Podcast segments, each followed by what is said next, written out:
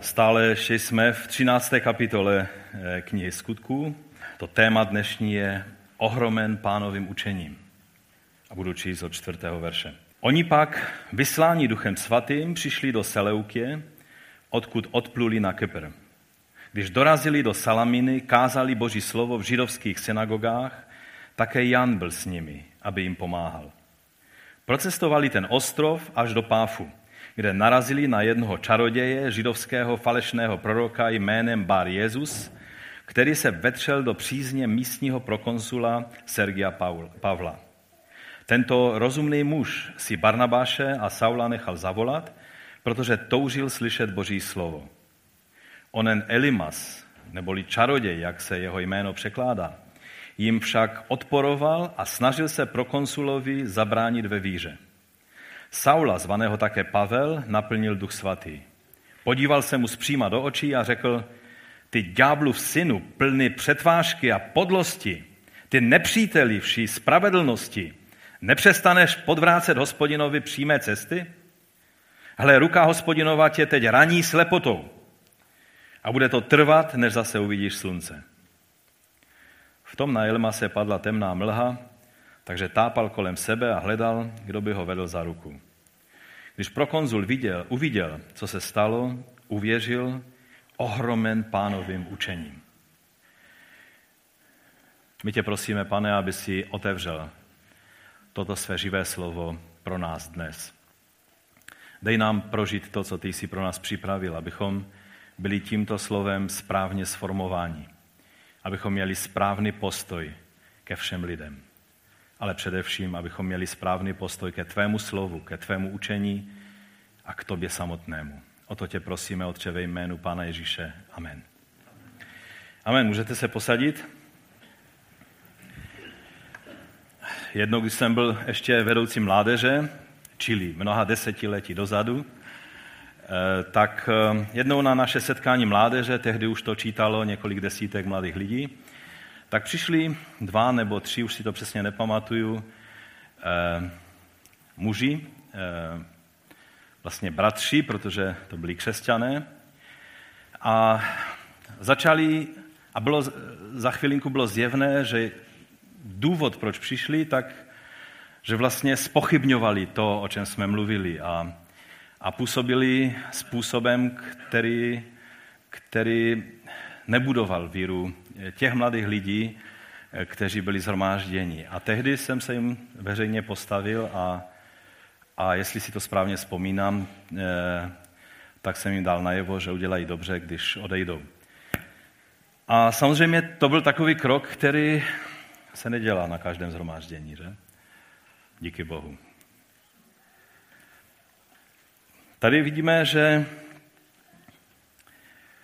eh, ten člověk, kterému se apoštol Pavel postavil, tak eh,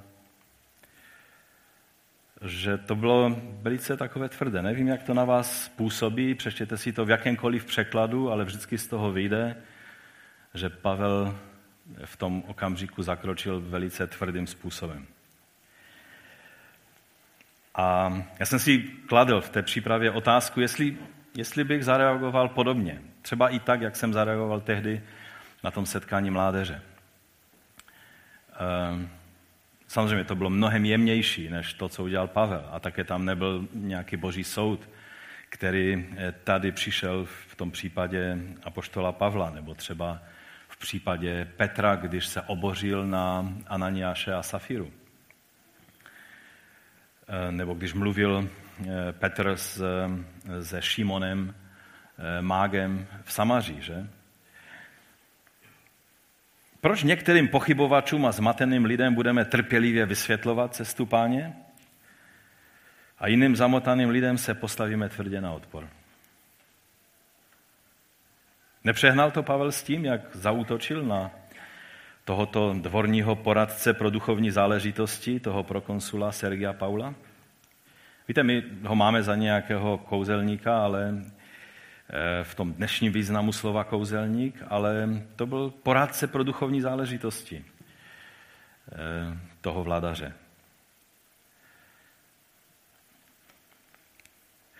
Máme, to je další otázka, čekat, že v blízkosti lidí, u kterých je zjevné, že hledají ehm, pravdu, touží po spravedlnosti, že se objeví takovýto odborníci, kteří jim budou stěžovat cestu k Bohu?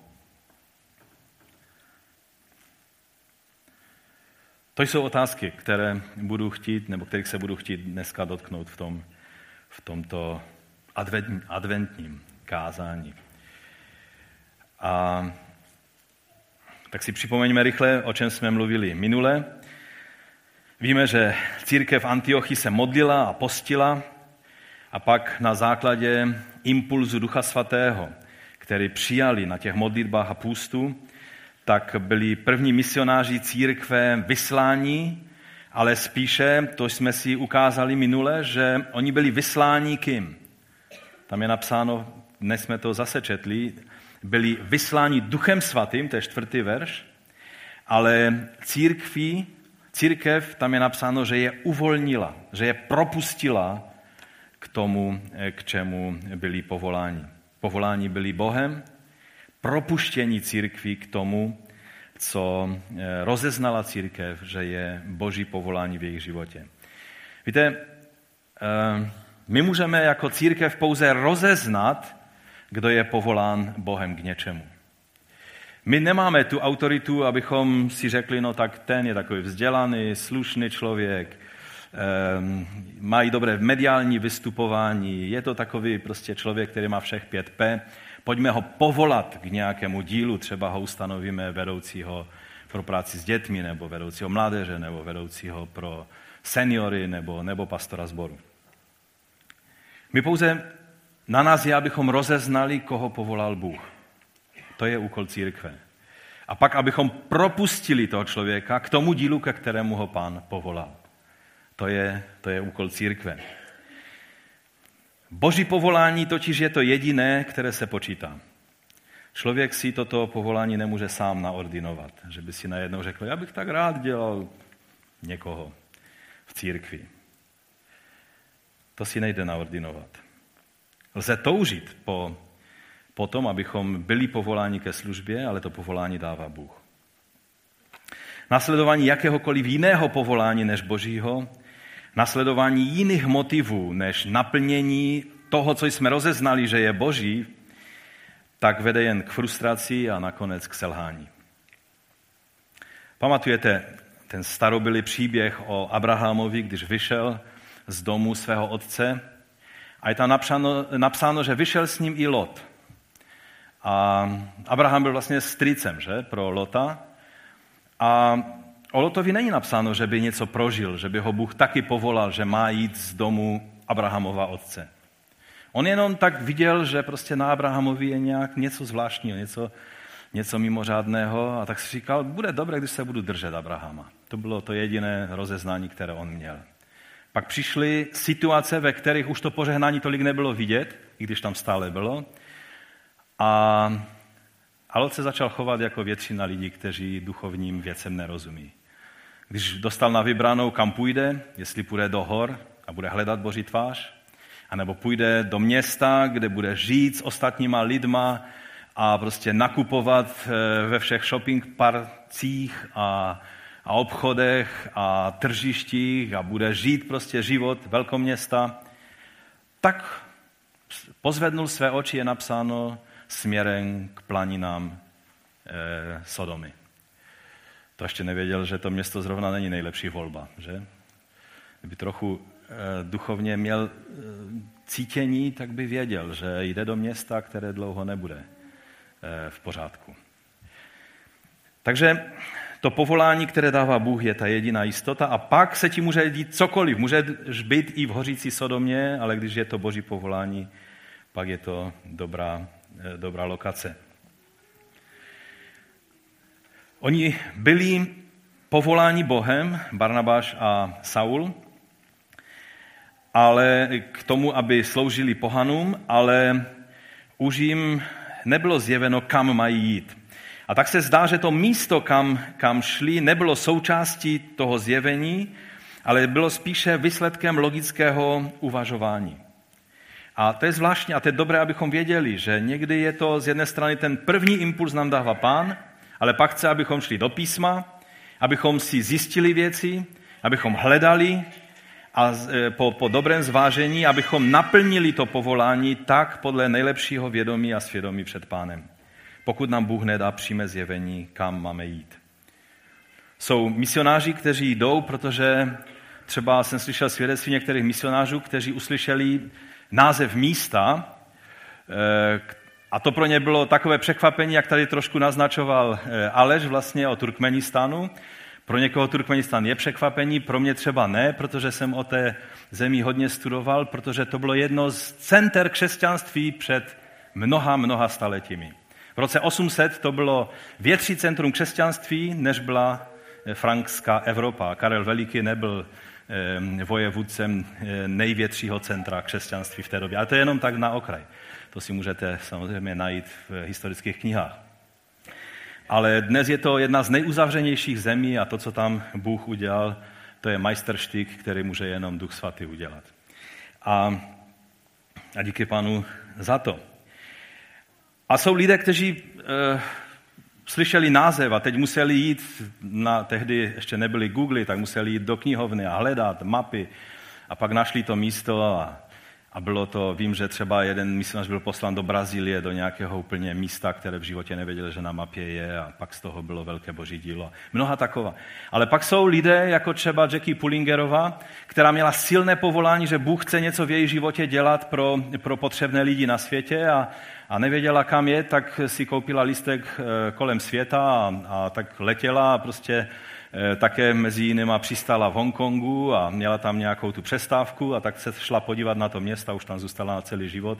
Dneska je to, je to už eh, vlastně duchotkyně, ale to dílo, které udělala, to jsou dějiny. To jsou dějiny církve v naší, v naší době. Určitě si její knihu přečtěte. Ona, myslím, existuje i v českém jazyce.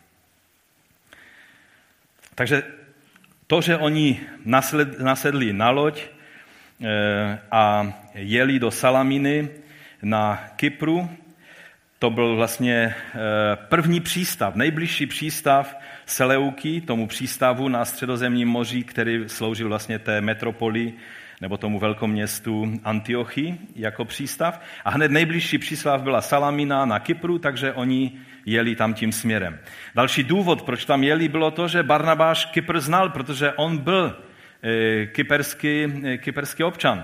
On pocházel z Kypru a, a tak mohl být tím, který zprostředkovával ty informace pro ten jejich tříčlenný tým a, a také možná znal ty lidi v těch, těch místních synagogách a to jim otevíralo dveře a tak, tak oni šli a sloužili. A také i pro Pavla to mělo určitou logiku, protože Pavel, jak víme, pocházel z Tarzu a v určité době, asi 50 pět let před Kristem, tak Kypr se stal součástí eh, provincie Kilikie. Jejíž hlavním městem právě Tarzus eh, byl. Sice potom v roce 27, eh, to bylo v době Pavlova otce nebo dědečka, že? protože Pavel se narodil v roce 6 našeho letopočtu, tak, tak se Kypr stal samostatnou provincií a, e, a měl ustanoveného prokonsula z toho důvodu, že nepatřil císaři Kypr, ale patřil senátu.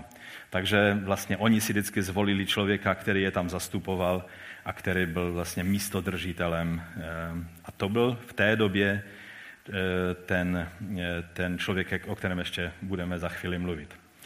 Takže to je to, proč se ocitli na Kypru. A můj první bod je, na, první věc, na kterou vás chci upozornit, je, že jejich první kroky byly povoláni, pamatujeme stále, že, budou, že mají sloužit komu?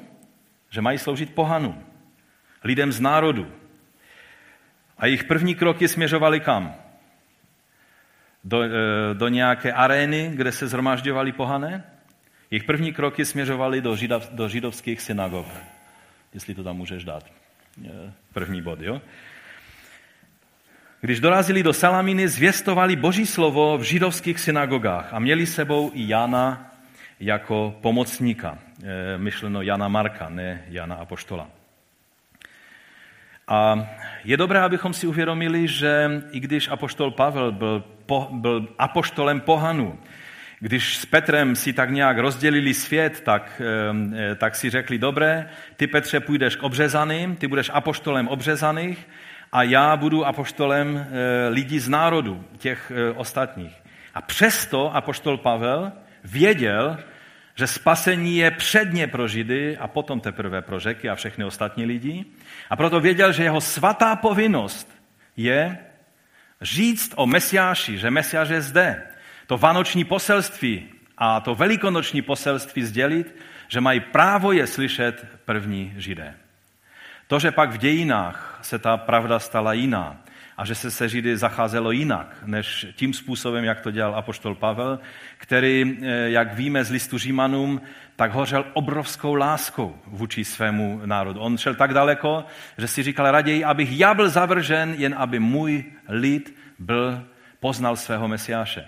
Tak mu záleželo. Takovou láskou on trpěl. To nebyl žádný antisemita, jak z eh, něho chtějí někteří dělat, ale byl to člověk, který byl velice hluboko eh, ponožen do své eh, kultury, do svého eh, porozumění svému národu, Bohu svého národa a s natřením přijal Mesiáše, když se mu zjevil svého národa.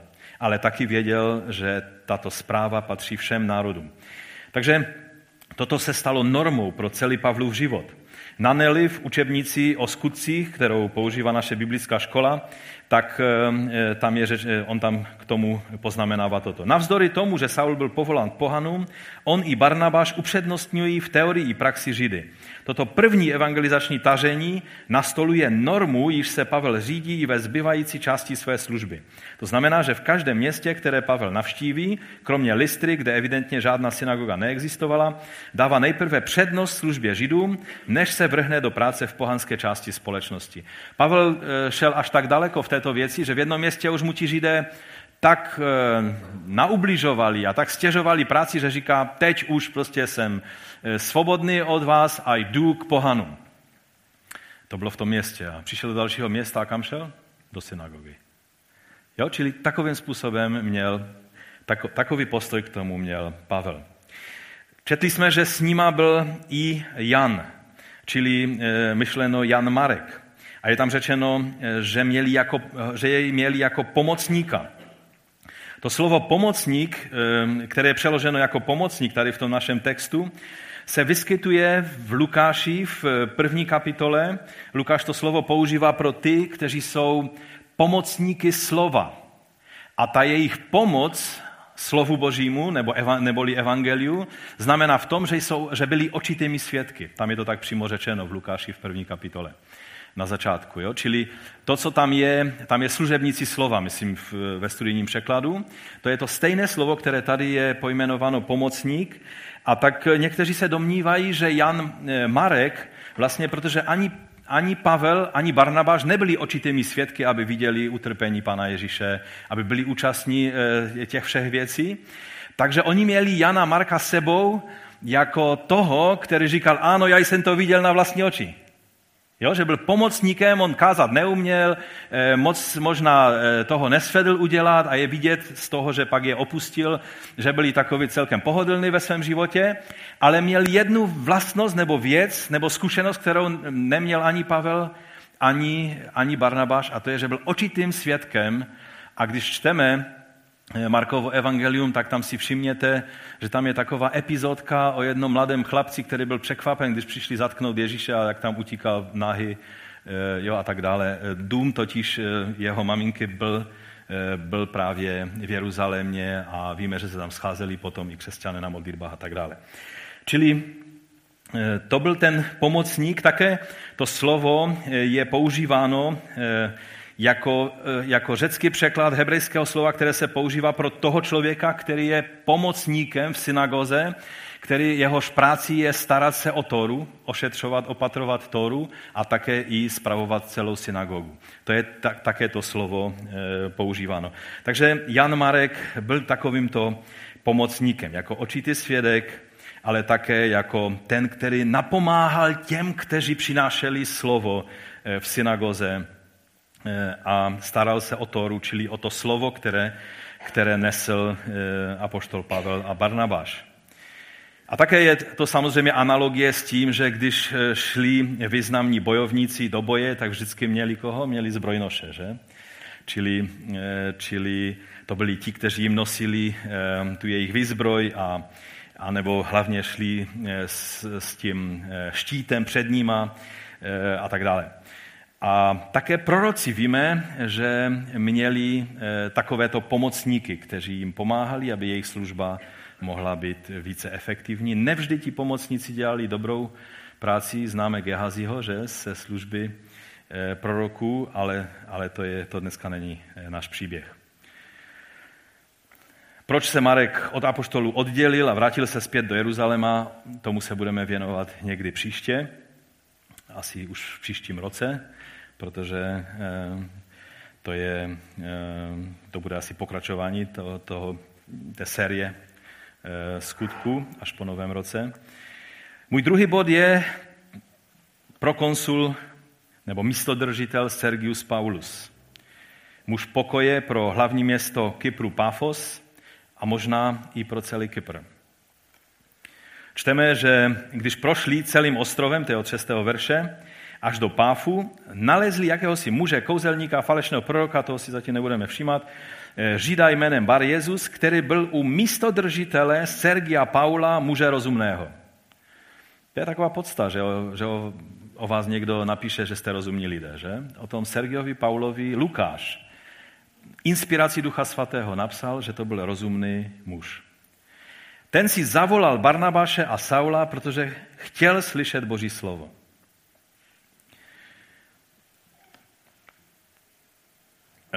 Bruce eh, ve svém komentáři tam uvádí celý seznam eh, historických potvrzení toho, že, že to si Lukáš nevymyslel, že to skutečně byl místodržitel, který sloužil na Krétě. Tam jeden z těch kamenů někde máme, jo, kde, kde se mluví o tomto člověku. On byl dříve v Římě jako, jako správce řeky Tibru a ještě měl další, další úlohy a úřady a pak byl místodržitelem z ramene senátu, římského senátu právě na Kypru. A jak vidíme, tak znovu opětovně se potvrzuje to, že ti někteří vysoce postavení římané v těch provinciích byli docela rozumní lidé, protože tady máme dalšího člověka, už jsme viděli Cornelia, už jsme viděli prostě jiné setníky a, a tady, je to, eh, tady je to zase pro konzul a zase je to velice moudrý, rozumný člověk. A jak víme ze záznamu, pokud je to tentýž Sergius eh, Paulus, o kterém píšou někteří staří, eh, ti, ti, kteří se o něm zmiňují, tak to byl člověk, který měl veliký sklon k vědeckému bádání a k proskoumávání věcí a tak dále. A, a to i naznačuje, proč vlastně se velice zajímal o toho člověka, o kterém budeme mluvit za chvíli, to je o Elimase. Lukáš zřejmě nepíše více o tom, když on vlastně přijal evangelium, Eh, tak eh, už více nepíše o tom, jestli se připojil ke sboru, jestli on byl vedoucím toho sboru nebo někdo jiný, protože si musíme uvědomit, že Lukáš ještě psal stále v době, kdy tento člověk žil a, a mohl by ho ohrozit. Eh, takže, takže jelikož to nechtěl udělat, tak jenom tak prostě naznačuje věci, a jde se svým příběhem dál. A také eh, Lukáš se toho osobně neúčastnil, to ještě je to období knihy skutků, kdy Lukáš není přímým eh, účastníkem Pavlových misijních výprav a proto to má zprostředkovaně nej, nej, asi zřejmě od eh, samotného apoštola Pavla. Všimněte si, že, si znovu, že znovu a znovu ve skutcích narážíme a setkáváme se s muži a ženami pokoje. Je to termín, který eh, pán Ježíš použil, jak to zaznamenává eh, evangelista Matouš, který mluví o člověku nebo domě, který je hoden toho, aby evangelium přišlo do toho domu a šířilo se z toho domu dál i na eh, ostatní členy té komunity. On říká, když přijdete do toho domu, který je toho hoden, tak tam zůstaňte, dokud neodejdete. Ne, nechoďte od domu k domu, ale zůstaňte v tom eh, jednom domě. To je určitá strategie nebo, nebo princip, který pán Ježíš znovu a znovu eh, na něj poukazuje. Lukáš to popisuje u povolání těch sedmdesáti, že do kterého domu vejdete, řekněte nejprve pokoj tomuto domu a bude-li tam syn pokoje, nebo člověk, muž, nebo v dnešní době nejsou jenom muži šéfové, takže i bude tam, bude-li tam žena pokoje, eh, pak váš pokoj na něm spočine a nelí navrátí se k vám. V tom domě zůstavejte, jeste, píte, co vám dají eh, a, a nepřecházejte z domu do domu, ale vlastně, že z toho domu se má rozšířit evangelium na celou tuto komunitu. A e, v knize Miraculous Movements, čili zázračná hnutí, eh, Trousdale říká, že ve skutečnosti lidé pokoje, jak, eh, jak je vidíme, jakým způsobem se projevují dnes na misijním poli, tak jsou to Bohem předem rozmístění prostředníci, aby evangelium mohlo být přemostěno k jejich rodině, přátelům, spolupracovníkům na pracovišti. Tento element Ježíšovy strategie pro zasažení ztracených je asi jeden z nejvýznamnějších principů, on říká, a zároveň jeden z nejvíce opomíjených principů při zasahování nezasažených etnických skupin. Já jsem nad tím, už, už jsme jednou o tom mluvili, v souvislosti, myslím, s Korneliem, jestli si dobře vzpomínám, ale znovu a znovu na to přicházíme, že tento princip Ježíšův v knize skutků se projevuje. Budeme ještě dále mluvit o lidi, budeme mluvit o tom žalážníkovi a tak dále. Všimněte si, že, že oni neběhali po městě a nemluvili jen tak nahodile na koho, kohokoliv je napadlo. Necítili, že musí rychle každého zastavovat na ulici a tak dále. Nebo jak někteří eh, eh, mladí křesťané, kteří se kdysi obrátili ještě u nás mládeží, tak prostě eh, chtěli prostě mluvit na lidi v autobuse a, a v různých takových místech, což za komunistů nebyl úplně nejlepší nápad a tak dále. Ale tady vidíme, že, že jakoby evangelium oni, oni pečlivě předávali těm lidem, kteří byli na to otevření. Samozřejmě hlásali všem, kteří jim dali k tomu prostor, ale sdíleli se se slovem Božím s těmi, kteří byli muži nebo ženami pokoje, nebo kteří toho byli hodní a kteří byli otevření a hledali. A to je princip, který bychom si měli ještě více uvědomit, protože kniha skutku nás k tomu eh, přivádí. V dnešní Africe a na Blízkém východě, často v muslimském prostředí, takovým mužem pokoje je šejk nebo imam mešity. Jsou a teď na té konferenci evropské, na které jsme byli, o které už tady Aleš vzpomínal, tak vlastně to bylo jedno svědectví za druhým. Kdy Bůh si v tom muslimském prostředí a v Iránu je to hnutí tisíců nových zborů, které vznikají. Je to nejrychleji rostoucí, rostoucí církev v současné době. A právě ten, ten způsob, jak, jak, jak ty církve vznikají a jak rostou, je, že ti lidé se modlí a hledají muže a ženy pokoje. To znamená, ti, kteří kteří jsou otevření, na kterých už Duch Svatý pracuje, kteří jsou zralí pro přijetí Evangelia a z druhé strany jsou to lidé, kteří mají vliv na své okolí kteří jsou náčelníky rodu, jsou takoví ti patriarši, nebo je to ta babička, která eh, všemu velí v té dané rodině, protože jsou takové kultury. Třeba v čínské kultuře je to babička, která velí celé, celému tomu rozvětvenému rodu, že? A, a tak dále. A tudíž je to zvláštní, že Bůh někdy velice krkolomným způsobem dá lidem poznat, poznat, kdo je tím mužem nebo ženou pokoje a vede své služebníky k tomuto člověku, skrze kterého pak akceleruje poznání pána velice rychle. Je to strategie, která pochází ne od apoštola Pavla, že by dumal, jak vymyslet nějakou misijní strategii, ale je to princip, který ukázal už Ježíš tím, jak on vysílal své učedníky. Čas, často právě takoví imámové a, a šejkové mají sny. Ten jeden, o kterém nám vyprávěl Etiopii, tak on vlastně přišel do mešity a byl takový frustrovaný tím svým životem. Věděl, že, že život s Bohem musí být o něčem více. A, a najednou tam v té mešitě se mu zjevil pán a řekl mu, vedeš lidi do tmy, vedeš lidi do záhuby. Zavolej, on přijde a, a řekne ti, co máš dělat. A, a on to udělal, no a, a to bylo počátek jednoho obrovského hnutí v Etiopii, kdy se mnozí muslimové obracejí a nechávají se pokštit jako vyznání své víry. Zde vidíme, že ten Sergiův zájem o magii a astrologii, eh, my se tak na to díváme z vrchu, protože pro nás magie to je jenom nějaké čarování a není to žádná vědecká eh, disciplína, ale musíme pamatovat, že ještě v 16., 17., 18. století eh, astrologie a takové ty různé pavědy, tak byly součástí normálního vědeckého bádání, že? A tudíž je třeba na to pamatovat, že jeho otevření na vědu a na poznání toho, toho místodržitele způsobilo, že když uviděl člověka, který má nějaké hluboké vědomosti o nadpřirozených silách, o, o východních učeních a o tom všem, tak, eh, tak ho pozval a stal se jeho poradcem pro duchovní záležitosti. Čili eh, to bylo, tím se projevoval jeho, jeho zájem, jeho touha poznat, dopídit se, jak to, jak to je s těmi božími věcmi a, a věděl, že on je žid, tak si říkal, prostě židovský Bůh je ten, který zřejmě je pravý, takže si pozval toho Elimase, aby mu cestu boží e, po židovském způsobu vysvětloval. No to si dal, že? Můj třetí bod je, že ďábel udělá všechno proto, a doufám, že vás tím nešokuju, ďábel udělá všechno proto, aby zabránit člověku pokoje se setkat s člověkem, který k němu jde s poselstvím Evangelia.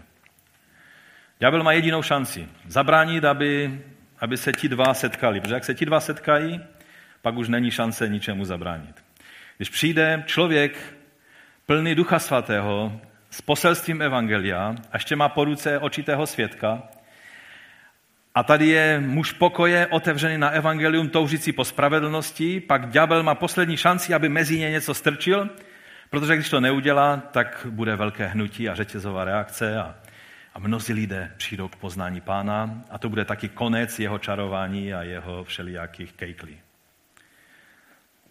Když prošli celým ostrovem až do Páfu, nalezli jakéhosi muže, kouzelníka, falešného proroka, žida jménem Bar Jezus, čili syn spasení, syn spasi, spasitele, by se dalo říct, aramejským způsobem. To Bar znamená aramejský syn.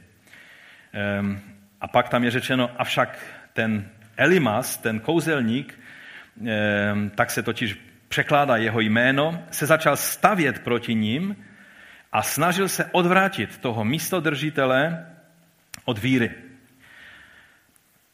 Ale Bůh má své způsoby, jak to překonat. Ďábel bude vždycky dělat všechno proto, aby zabránil člověku nesoucímu evangelium dostat se k mužům a ženám pokoje. Velice usměvný příklad eh, tam na té konferenci vypravěl eh, Hanu, pamatujete si ho, on tady byl několikrát u nás ve sboru, takový vysoký finský bratr, velice jemný a citlivý, ale když začne mluvit, tak někdy se tak natchne, že pak eh, lítá metr nad kazatelnou a neví, kdy skončit. Ale on tam měl mít jenom takové desetiminutové svědectví na té konferenci. Já jsem, mu, já jsem ho tak povzbuzoval, řekni něco fakt takového, co nás všechny povzbudí. A že on měl dát jednou zprávu o, o své činnosti. No a on, on začal, bylo vidět, jak se drží, tak začal tak velice tichým hlasem. Bratři a sestry, když mě vyhodili z Jordánska, dali mi ruce do želízek, odvedli mě na letiště a poslali mě domů. Takhle tiše začal. Jo?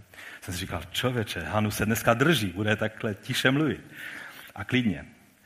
A říká, a pak mě, a to už mluvil trošku zvyšeným hlasem, a pak jsem přijel do Finska a viděl jsem, jak ta země spí, jak se tam nic neděje. A teď, teď mi někdo řekl nějaké proroctví, že prožívá, že bych měl se přestěhovat, do, usadit v městě Lachty. A on říkal, Lachty, to je to nejnudnější město ve Finsku, které můžete najít. Tam se nic neděje. A to už byl trošku, trošku vyše u té kazatelny. A pak říká, rozhodnul jsem se, že půjdu někam jinam. Ale potom jeden podnikatel zavolal, že má byt v Lachty a že ho nepotřebuje a že by mu rád eh, dal k užívání, takže mu nezbyvalo, než se nastěhovat do Lachty. A říká, tak jsem se do toho bytu nastěhoval a předtím z okna jsem se díval na kasárna, která už ani tam ti vojáci nebyli, byla prázdná, to kdysi používala armáda, teď to bylo prázdné. Nic se tam nedělo, ani kdyby tam aspoň ti vojáci byli. A byl z toho nešťastný. A pak říká, a pak začala uprchlická vlna. A říká, a ty kasárna se začala plnit lidma. A to už mluvil hodně hlasitě. A říká, a já jsem najednou uviděl, že jsou to ti moji Syřané, protože on sloužil v Jordánsku a v Syrii. A říká, a já jsem se setkával s těma lidma, se kterými jsem chodil do stejné kavárny a ke stejnému pekaři a na stejné tržiště a najednou oni přišli za mnou do lachty. A já mohu jim mluvit o Ježíši a já se mohu s nima setkávat. A to už byl metr nad kazatelnou. A já jsem si uvědomil, to není možné. Prostě oni ho vyhodili z Jordánska, oni ho vyhodili ze Syrie, protože řekli, že on je příliš evangelizačně zapálený. Mnozí eh, humanitární pracovníci té stejné misijní organizace eh, si stěžovali na ústředí a já jsem toho svědkem, že ty ozvěny jsem slyšel na našem evropském setkání, že on jim kazí práci, protože on stále evangelizuje všechny a oni tam chtějí mít klídek na to, aby mohli rozdávat humanitární pomoc od finské vlády a z Evropské unie a tak dále. A on jim tady furt jenom prostě kazí práci tím, že evangelizuje všechny. Konečně ho vyhodili. No ale Bůh si řekl, no dobré, vy jste vyhodili mého svědka, tak já všechny ty lidi, které, kteří měli slyšet jeho evangelium, nabalím a odvezu do Finska. A jsou tam. Rozumíte? A když jsem si toto uvědomil, tak jsem si říkal, pro Boha není nic problém. Absolutně nic. Že on ty sousedy toho Hanu dokázal poslat do Fínska a, a prostě, eh, aby oni nestratili šanci slyšet evangelium, tak když někdo chce, nějaký elimas se snaží prostě zabránit a narušit kontakt člověka pokoje, který touží po Bohu a člověka, který natřeně eh, chce sloužit evangeliem, tomu, ke komu ho Bůh pošle, ti lidé nemají šanci. Oni vůbec neví, s kým mají tu čest. Bůh se tváří tak velice jemně, ale když chce něco prosadit, tak to prosadí. Tady ovšem vidíme toho Elimase, to je trošku jiný druh odporu vůči evangeliu. Tady nechytnul, ne, nebyla to vlastně zásah autorit, tak jak to bylo u Hanu eh, v tom, v tom Jordánsku, že prostě úřady ho vzali a odvedli, nebo Jamala, že úřady zatkli a dali do vězení, když příliš sloužil jezidům. Ale tady on jako šedá eminence se snažil právě tomu, kdo byl v autoritě, tomu, eh, tomu prokonsulovi zabránit, aby mohl slyšet, slyšet evangelium o Kristu. Kým byl onen Elimas? Proč s ním Pavel tak tvrdě jednal? Co myslíte? Pavel říká, o ty plný vší lstí. Já jsem to poprvé četl jako ty plný vší, jakože je plný vší, ale on není plný vší, ale plný vší lstí. A každé ničemnosti, synu ďáblův, nepřítelí každé spravedlnosti. Říct někomu synu ďáblův, to to je silná řeč, že? Nepříteli každé spravedlnosti, což nepřestaneš převracet přímé pánovi cesty? To, o co šlo, bylo jasné a nepřekroucené poselství příběhu Evangelia. Ten místodržitel byl mužem pokoje a on měl právo slyšet Evangelium nepřekrouceně a cesty páně měl uvidět napřímené a nepřekroucené. Pavel nemohl dovolit, Nešlo o něj, nešlo o Pavla, nešlo o to, že ten Elimas by jeho vyfackoval, nebo, nebo že by mu něco udělal, že by byl jeho šéfem v práci a vzal mu prémie, nebo, nebo já nevím co. Rozumíte? Šlo o to, aby ten člověk, který má slyšet evangelium, je slyšel nepřekrouceně, nezamotaně a aby boží obraz pro toho člověka nebyl zamotán nějakým New Age východním učením a, a nějakým prostě mm, e, sekulárním humanismem a všelijakými jinými věcmi zamotaným způsobem skrze tohodle člověka Elimase. A proto toho kouzelníka, jak ho Lukáš nazývá, jasně konfrontoval. A mnozí křesťané jsou v toho ve zmatku a můžete to vidět i v komentářích, jak se snaží to nějakým způsobem vysvětlit, že, že Pavel tady prostě jako cholerik tak jednal trošku výbušně, že a tak dále. Pavel možná byl cholerik, ale cholerik, být cholerikem to je temperament, který stvořil Bůh, takže i cholerici budou v nebi. Víte o tom?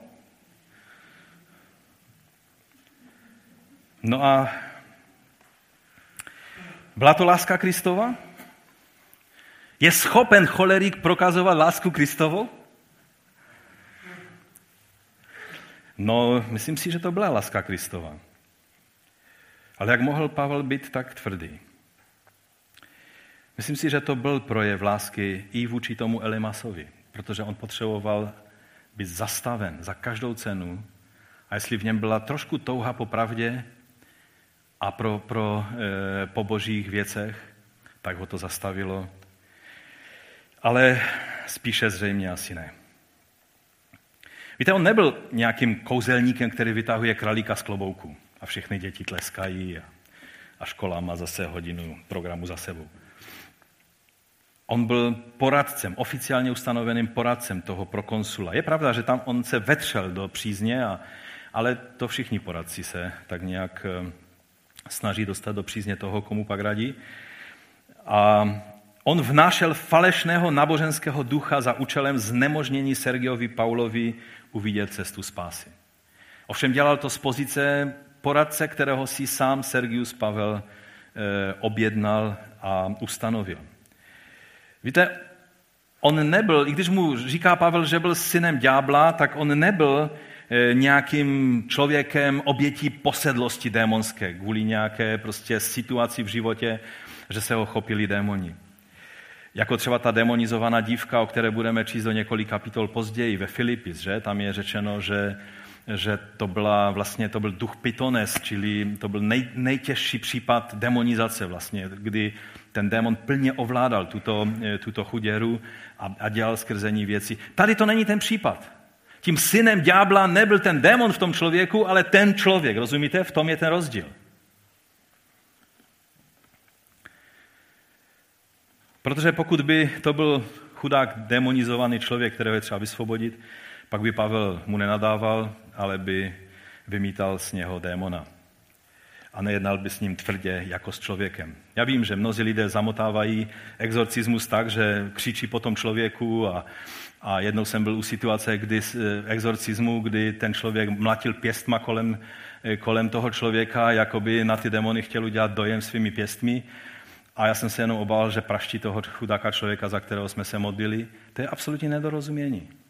Na demony neuděláte dojem svými svaly, rozumíte, a pěstmi a kříkem a, a vybíranými slovy, ale autoritou jména Ježíš. A že budete vědět, v čí jménu stojíte.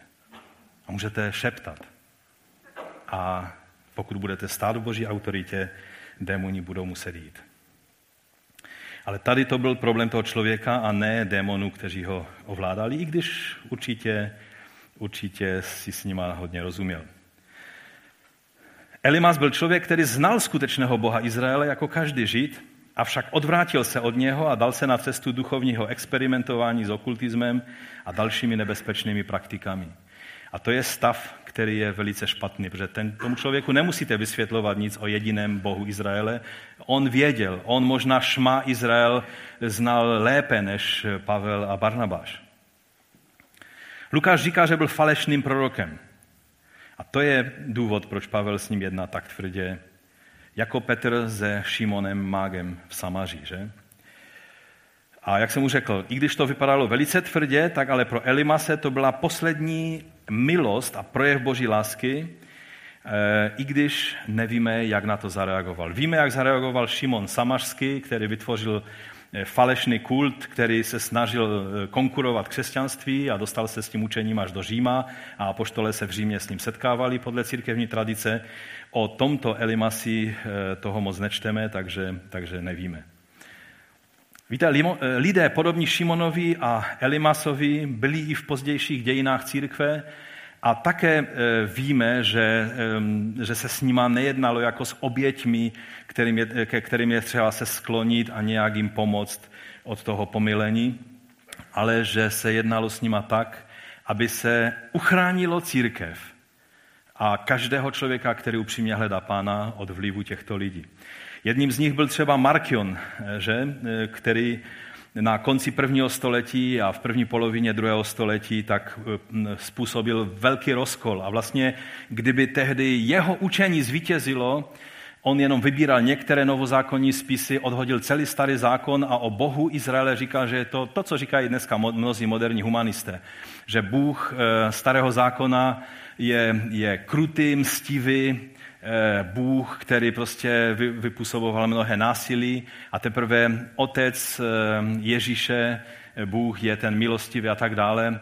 A přitom v Novém zákoně o božích soudech je psáno mnohem víc grafickým způsobem a, a, a to, to, ten, ten soud je mnohem tvrději popsán, než je ve starém zákoně. A Markion vlastně toto učení, absolutní antisemitismus, odmítnutí jakýchkoliv židovských kořenů, už tehdy v té době on s tím přišel, ale díky Bohu, že byli mužové, jako byl Polikarp, který byl učedníkem, učedníkem Jána Apoštola, jednoho z Boanerges, že? E, takže asi trošku přičichnul i k takovému tomu tvrdému vyjadřování. Tak když Markion byl, přijel do Říma, a vlastně eh, on tam, nebo on tam už působil delší dobu, ale Polikarp přijel do Říma, aby se eh, domluvil s eh, biskupem římským ohledně toho, jak se mají světit Velikonoce, že už tehdy vznikaly kolem toho zmatky a ty sbory Malé Azie, on byl biskupem ve Smyrně, tak měli Janův názor na to a v Římě už začínali tak trošku s tím kombinovat. No, nakonec se nedohodli, ale rozešli se, že každý bude respektovat um, prostě svůj postoj a že Řím nebude vnucovat svůj názor uh, Malé Asii a opačně. No a tam, když se dozvěděl Markion, že tak vlivný církevní otec, jako byl Polikarp, který se těšil absolutní um, mu přijímání napříč všemi církvemi, že je v Římě, tak, tak šel za ním a říká, otče Polikarpe, uznáš mě aspoň ty. A Polikarp se na něho podíval a řekl, ano, rozeznávám tě, ty prvorozený synu ďáblův. Já vám neradím, abyste takhle mluvili, ale, ale Markionovo učení nepocházelo z ducha božího, ale pocházelo z pekla a Polikarp se nemazil s tím, aby to takhle jasně pojmenoval.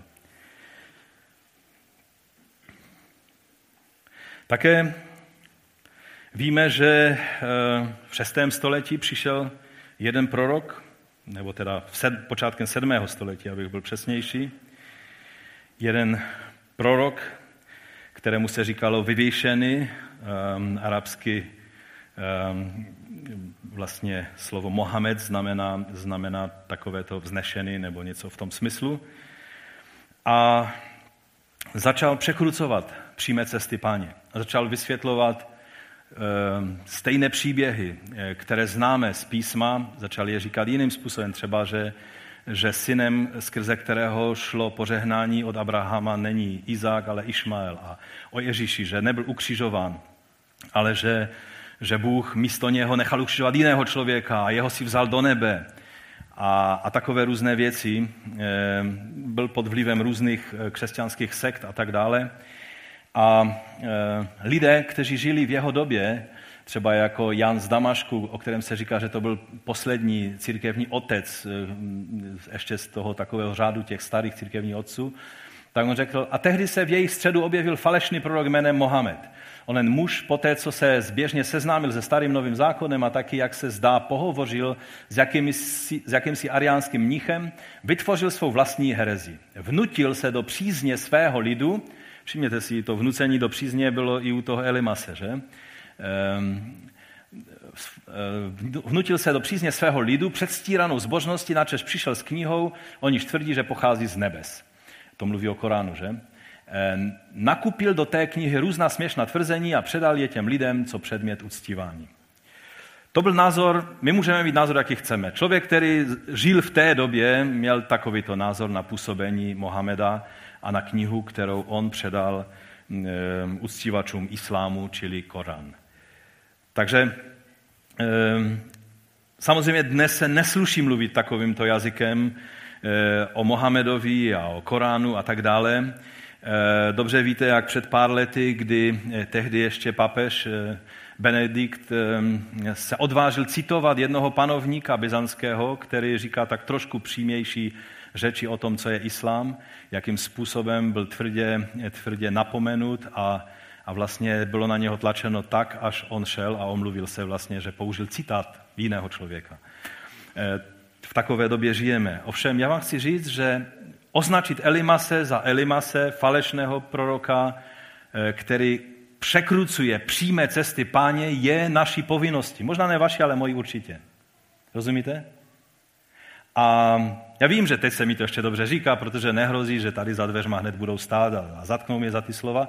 To je dnes, co bude zítra, nevíme. ale kež by nám Bůh dal milost, abychom nepodlehli žádnému tlaku. Ani těm islamobícům, kteří běhají po republice a hledají nějakého muslima, protože oni tady vlastně nejsou, ale oni potřebují, aby svoji politiku mohli provádět dál, nějaké muslimy. Většinou natrefí na slušné a spořádané lidi, ale to jim nevadí, oni svoji politiku budou dělat dál. To je jedna skupina. Ale pak jsou lidé, kteří se tváří, že islám je vlastně jiná cesta k Bohu a že, a že Mohameda bychom už na čase měli nějakým způsobem adoptovat do rodiny božích proroků, protože ano, on to říká jinak, ale kdo jsem já, abych ho soudil. Kdo jsme my, bychom měli vědět. Proč označíme člověka, který překrucuje přímé cesty páně, bychom taky měli vědět. A kež by nám Bůh dal abychom eh, v tom postoji ve vší pokoře a milosti Boží mohli zůstat. Všimněte si ovšem, že eh, aby Pavel mohl konfrontovat Elimase, tak eh, prožil nové naplnění Duchem Svatým.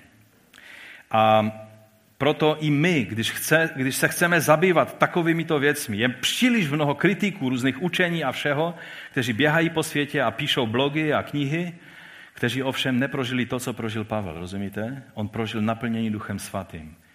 A to nás ujišťuje, eh, že on jednal správně a že ten jeho zákrok byl správný. Protože když si položíme otázku, jestli máme jednat stejně, jak jednal Pavel, tak ano, ale s vědomím toho, kolik se v dějinách udělalo v té věci přešlapu. Víte, na Jana Husa taky vypadli s tím, že je falešný prorok. Rozumíte? Ale velice se mylili. Těch neštěstí, která se stala v dějinách, bylo tolik, že je třeba, když mluvíme o, takovémto, eh, o takovéto věci, postavit se falešnému proroku, je třeba dělat jedině že máme stoprocentní jistotu, že víme, o čem mluvíme a že máme, jsme plní Ducha Svatého a máme ten jeho impuls k tomu. A pak to i Bůh potvrdí. V tom jediném krátkém popisu, který jsme četli, tak nejde nevidět, že všechno bylo plně v režii Ducha Svatého. Oni byli vysláni, povoláni, vysláni Duchem Svatým a než Pavel udělal tento zákrok, tak je napsáno, že byl naplněn Duchem Svatým a pak teprve promluvil. A to je velice důležitý bod, který bych chtěl u toho zdůraznit. Je to devátý verš. Pavel byl naplněn Duchem Svatým, upřeně na něho pohledl a teprve pak mluvil. Takže jedině tehdy, když budeme otevřeni na plnost Ducha Svatého a jeho impulzy, neuděláme v této věci přešlap. Pomyšlení, co by se stalo, kdyby Pavel tam stahoval hromy, blesky na hlavu toho Elimase a, a pak by se nic nestalo, to nechci ani domyšlet. Žel v dnešní době se toho děje příliš hodně z této strany. Můj čtvrtý bod je, že, a můj čas už nemilosrdně e, prchá, takže alespoň kratičce, střetnutí moci je jedním ze způsobů pronikání evangelia. Nebylo to jenom v době Eliáše, kdy on řekl, tak už se konečně rozhodněte a nekulhejte na obě nohy, ale vyberte si buď buď je Jahve Bohem, což znamenalo jeho jméno, Eliach znamená, že Bohem je Jahve, že? A, a nebo Bal.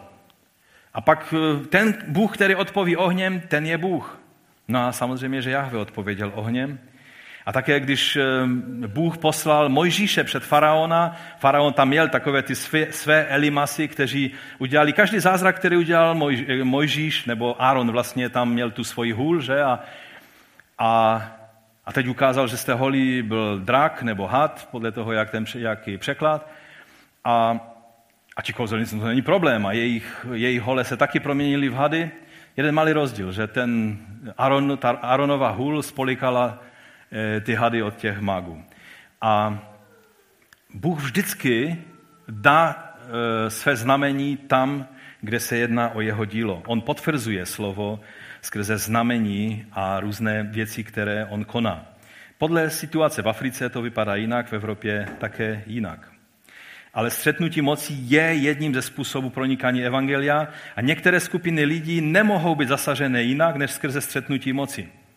Nevždy to končí tak tvrdě, jako v případě Elimase, ale zrovna jsem četl jedno svědectví, které mě úplně nadchlo.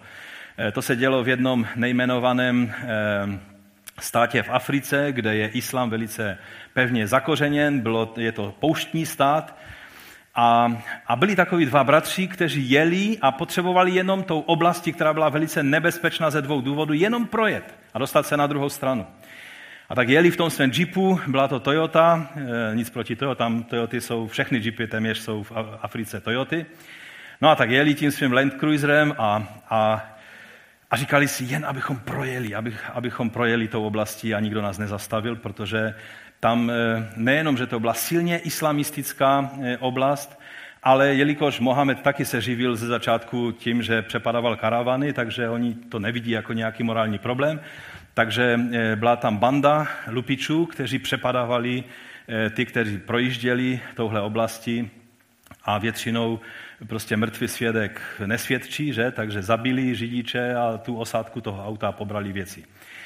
No a co se nestalo, to auto se jim zrovna, když byli uprostřed toho kraje, poblíž toho městečka, centra té oblasti, tak se jim eh, ta Toyota prostě pokazila, rozbila se tam nějaká součástka No a oni teď byli ve špatné situaci, říkají si, ale známe jednoho muže v tom městě, kterému jsme kdysi mluvili o Kristu. A tak půjdeme a, a, a zkusíme nějakým způsobem přečkat u něho tu dobu, než objednáme tu součástku a než tady se snad k nám po nějaké, po nějaké době dostane. Našli toho muže, no a on je přivítal, přivítal je jako bratr, byl prostě natřený pro pána, říká, že slouží lidem, prostě vyhledává, modlí se za lidi, kterým by měl oslovit evangeliem. No a, a říká, a jestli chcete se mnou jít, já zrovna jdu na jednu takovou skupinku, tak můžete jít se mnou. Oni, no samozřejmě, jdeme s tebou. A teď si představovali, že přejdou pár ulic a tam bude eh, dům, pokojné místo, kde, kde vstoupí do nějaké rodiny a budou tam mluvit o Kristu. No a oni šli a šli pár hodin pouští, pěšky, to si neuvědomili ti dva bratři, no a, a teď došli do nějakého opuštěného stavení, na té poušti, no a, a teď vstoupili dovnitř a v té chvíli chtěli rychle utíkat, protože ta místnost byla plná ozbrojenců z Kalašníkovi a s turbany na hlavě, zafačovanými a tak dále, e, protože to byla zrovna ta banda, která přepadávala všechna ta auta. A oni byli v panice a oni to viděli, ti, e, ti, ti, ti lidé, tak se začali smát a říkali, nebojte se, tady jste na nejbezpečnějším místě v celé té oblasti, v celé té provincii. Jo? Což byla samozřejmě pravda, protože když oni je nezabijou, tak je nemá kdo zabít. A, a ten, ten bratr, který je přivedl, tak ten se posadil vedle šéfa té bandy a říká, tak si vytáhněme Bible. A ti, ti dva bratři na to koukají. A teď ten, ten vůdce té bandy začal číst a četl kázání nahoře. A teď oni začali plakat a říkali a začali mluvit, jakými hříšníky jsme byli, co jsme to dělali, proč jsme to nevěděli dříve. A teď činili pokání z toho všeho, co dělali. Ne všichni byli uh, už obráceni. Někteří obrácení členové té bandy už se vrátili ke svým rodinám a, a, a sloužili evangeliem svým, svým rodinným příslušníkům. A ten, ten velitel té skupiny, který byl tím mužem pokoje, který přijal evangelium jako první, tak on vlastně zůstával s tou bandou, aby se ujistil, že všichni, i ti, kterým to trvalo déle, mohli nějak přijmout evangelium. A pak se modlili a, a abych to zkrátil, tak potom poslali osly, eh, chlapi s oslama, aby přitáhli toho jeepa, nevím kolik oslů táhlo toho Land Cruisera, ale přitáhli ho a dali ho na to místo. A když přivezli to auto, oni byli zvyklí vždycky ty auta si tam přivést, ale jako za jiným účelem, že? Tak se smáli, nebojte se, tady o to auto je dobře postaráno. Že? A, a pak přišly součástky, opravili to auto a oni odjeli. Víte, jestli Bůh se dokáže domluvit s takovou bandou islamistů, lupičů, a vůdce té bandy je, je mužem pokoje. Myslíte si, že ve vašem prostředí, na vašem pracovišti, ve vaší škole, ve vaší rodině, která tak vytrvale odolává, že není muž nebo žena pokoje, akorát je třeba, abychom na ní přišli? Já věřím, že ta dnešní, to dnešní slovo nás má vyzvat k tomu, abychom skutečně znovu začali hledat. Možná i ten půst, kterého se zúčastníme, by měl sloužit k tomu, abychom si srovnali věci před pánem. Jestli dokážeme slyšet jeho impulzy, anebo jen tak žijeme náboženským životem ze dne na den. A můj čas už je definitivně pryč, takže budu takže to nějakým způsobem zakončím. A závěrem je třeba si položit otázku, co způsobilo obrácení toho Sergia Paula. A také, co způsobilo obrácení těch, těch, těch hlupičů. Víte, nebyly to zázraky. Někdy Bůh udělal zázrak, aby zlomil, aby udělal průlom. Ale tady je řečeno v tom 12. verši, když místo držitel uviděl, co se stalo, to byla jedna věc, uvěřil pln zděšení nad pánovým učením.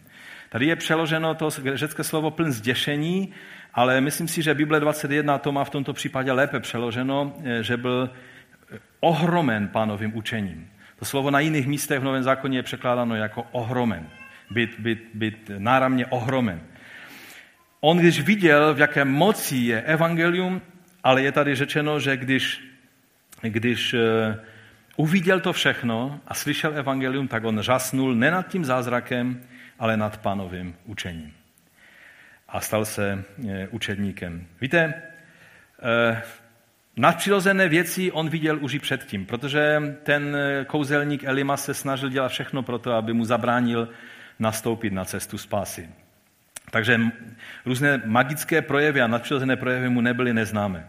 Ovšem to, co jej přesvědčilo, nebyla hrubá síla nadpřirozeného zásahu a Pavlova tvrdá řeč, ale bylo to pánovo učení.